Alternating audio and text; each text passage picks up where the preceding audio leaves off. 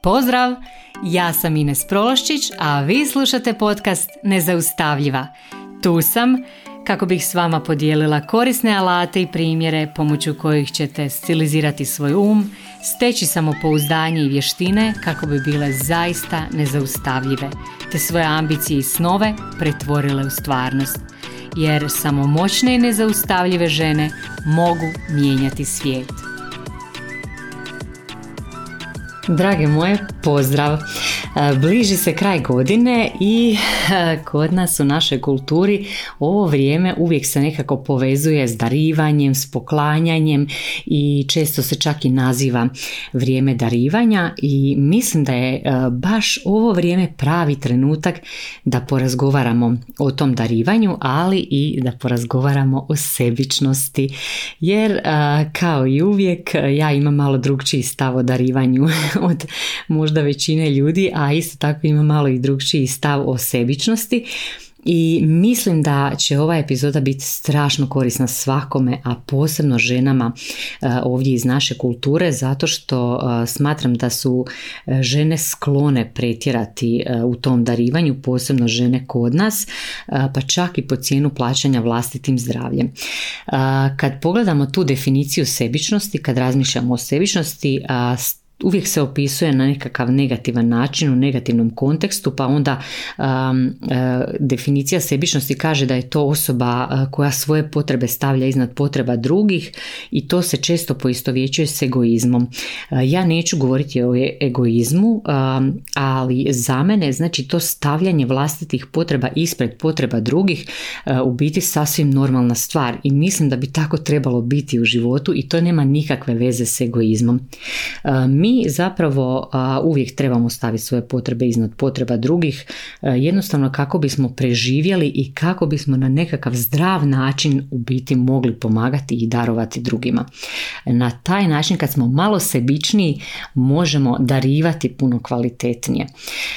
Mislim da kod nas žene s ovim imaju jako velik problem i većina žena u našoj kulturi e, još uvijek e, misli da uopće nije u redu brinuti se za sebe, pogotovo ako imaš djecu, ako imaš muža, roditelje, e, kolege i tako dalje. Jednostavno ti si onda zadnja rupa na sviralu i stvarno vjeruju da one moraju biti na posljednjem mjestu ako žele da ih se vidi kao vrijedne, kao ovakve i onakve.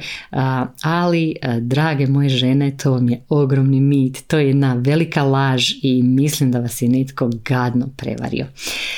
Jer zamisli da tako funkcioniraju vatrogasci, na primjer, pa umjesto da na sebe prvo krenu misliti na druge ljude i onda, znači umjesto da prvo zaštite sebe, da prvo stave na sebe svu onu opremu za zaštitu, oni jednostavno kao muhe bez glave krenu trčati u vatru, pa na što bi to sličilo? Oni bi izgorili izgorjeli, izgorjeli bi oni sami i izgorjeli bi ovi koji su već tamo zahvaćeni požarom, a to vam se svaki dan događa sa ženama. Žene, čini mi se, stalno trče u taj požar bez ikakve opreme, misle da je ok čim netko nešto zatraži ili čak i kad ne zatraži, one odmah skaču, rade nešto umjesto drugih, rade umjesto muža, rade umjesto djece, rade za roditelje, tetke, stričeve, braću i to vam onda dovodi do strašno velikog nezadovoljstva nezadovoljstva, do burnouta, do ogromnog trošenja, često žene se zbog toga jako udebljaju, znači to im se strašno odrazi na zdravlje i dobiju cijeli niz zdravstvenih problema. Zapravo moj stav je da svatko treba u životu brinuti svoju brigu, prvo rješavati svoje probleme, pobrinuti se za sebe, a ne pokušavati riješiti probleme svih ostalih ljudi na svijetu, a sebe skroz zanemariti. Objasnit ću vam zašto je to jako važno. Ja kad sam bila dijete, često mi je mama znala reći kad sam bila mlada djevojka, kad sam krenula na, u srednju školu, na faks i tako dalje, znala mi je mama često reći, ma za tebe se ne brinem, ti si sebična i bezobrazna. E sad ću iskoristiti ovu priliku da kažem svojoj mami hvala ti mama. jer ja sam iz tog izvukla jako puno dobrih zaključaka u biti. U biti to što se ja bavim isključivo svojim poslovima i što se ne zamaram poslovima i životima drugih ljudi, moja mama je nazvala sebičnim, a to što se zauzimam za sebe je nazvala bezobraznim. I rezultat tog mog ponašanja, kak je moja mama rekla, sebičnog i bezobraznog je bio da zapravo moja mama se nikad nije morala brinuti za mene. I kad ja razmišljam, kad razmislim sad malo o tome, pa ne bi li onda bilo super kad bi svi mi na taj način bili sebični i bezobrazni. Jednostavno bi otklonili razlog za brigu kod drugih. Zar nije divno znati da kad se zauzimaš i brineš za sebe, drugi ljudi mogu imati relaksiran život, imaju manje briga, mogu se baviti nečim pametnijim, ne, nečim što njih veseli, Djeca su nam na taj način puno sretnija i zadovoljnija jer dragi moji ljudi nema vam goreg nego kad imate djecu a vi ste rastrojeni i nezadovoljni i za djecu nema goreg kad imaju rastrojene i nezadovoljne roditelje. Djeca koja gledaju svaki dan takve roditelje jako puno pate i zato smatram da bi po toj logici bilo divno kad bismo svi bili malo sebični na ovaj način i ove praznike probajte razmišljati malo na taj način jer mislim da je to jako dobro za zdravlje svih. Kad se ti brineš o sebi, tvoja djeca onda vide, ako imaš djecu naravno ili drugi ljudi oko tebe, znači kad se ti brineš o sebi, oni vide da imaju stabilnu, recimo ako imaš djecu, djeca vide da imaju stabilnu majku uh, koja je zdrava, koja im može biti oslonac, uh, može im biti osoba od povjerenja, čvrsto stojiš tu za sebe i za druge i mislim da je to divno. To djeci daje odličan primjer za život. A s druge strane, kad si rastrgana, kad stalno pokušavaš uh, voditi brigu o drugima, uh, brineš se za sve, radiš za druge, sebe zanemaruješ, uh, pa onda postaneš nezadovoljna, zabrinuta, stalno nešto overtinkaš i okljevaš. To vam izgleda kao da vrludate po cesti i samo što ne izletite s ceste. To je strašno opasno ponašanje. I mislim da je istina i ta nekakva, taj neki pravi put uvijek se nalazi negdje u sredini, negdje između. I u biti kako biste bile najkorisnije za sebe i za druge, prvo se trebate pobrinuti za sebe. Jer ti ne možeš stalno grabiti vodu iz praznog bunara. Tek kad je bunar pun, on može dati vodu drugima. Drugi se mogu napiti vode. Kad presuši bunar, to je onda to. Nema dalje. I sad kako odrediti tu finu granicu za neku zdravu sebičnost? Pa prva stvar koja, koju trebamo riješiti sa sobom i s drugima je znači daj prvo sebi pa onda drugima. Prvo plati sebi, pa onda plati drugima. Što to znači? To znači da trebaš riješiti prvo svoje probleme, da trebaš brinuti svoju brigu prvo, pa onda možeš odlučiti kad si ti sebe sredila, kad si ti sređena osoba, zadovoljna sa sobom, kad imaš puno zadati, onda odluči možeš li i želiš li nekom pomoći, želiš li nekom dati. Evo imala sam nedavno ovaj, opet jednu priču, uh, razgovarala sam s jednom mojom jako dragom osobom i sad ona kaže nedavno je dala jednom prosjaku novce, on joj je rekao da treba novac za nekakve lijekove, za majku svoju i onda ona njega vidjela kako on pije u kafiću i ona je pobjesnila, zbog tog je bila frustrirana, došla je do njega, ispsovala mu je svašta i još poslije toga, znači prošlo je valjda mjesec dana nakon toga, ona i dalje bila ljuta zbog toga i frustrirana. I sad pazite vi kako je to, koliko tu ima slojeva krivih. Ona je njemu dala taj novac zato što je osjećala neku obavezu da mu da, a ne onako iz srca jer ima puno i vidjela je prosjeka koji je nešto tražio, ona mu je dala jer je imala, ne. Ona je znači e, taj novac prije svega dala jer je osjećala tu nekakvu obavezu. E sad, svi vi se zapitajte, ako vas neko nešto traži i vi sad odmah idete dati, uzmi pauzu prije toga i razmisli zašto daješ. Daješ li nekom nešto zato da bi manipulirala s tim kako drugi misle o tebi, što drugi misle o tebi ili da bi možda manipulirala kako sama gledaš na sebe ili jednostavno osjećaš duboko u sebi da je ispravno dati, da imaš puno i da onako od srca želiš dati. Znači tu se zapitaj zašto zapravo daješ. I ako ti osjetiš onako duboko u sebi da je ispravno nekom nešto dati, onda daj i onda te ne zanima da li će ta osoba s tim otići u kafić, hoće li, e, šta će napraviti s tim. Nema veze jer ti daješ od srca i ne zanima te šta će s tim biti dalje. Znači to si dala i to je, i to, je to. I to je gotovo. Ako ti osjećaš e, duboko u sebi da je to krivo, onda nemoj dati, znači, e, jer kad daješ nešto od srca, kad daješ iz obilja, onda tu nema loših osjećaja nego osjećaš da si bogata, e, da daješ jer imaš puno. E, to davanje te energizira, ne osiromašuje te, nego te energizira e, kao da i ti imaš više onda jednostavno se iza toga osjećaš genijalno. I znači vrlo je važno da kad daješ da ti razumiješ sebe, zašto ti daješ. I prije svega znači da poradiš malo na sebi isto tako, da razumiješ svoj mozak, kako tvoj mozak funkcionira, kako funkcioniraju tvoje misli u vezi toga, tvoji osjećaji u vezi toga, koje su tvoje vrijednosti, kako je to povezano s tvojim vrijednostima.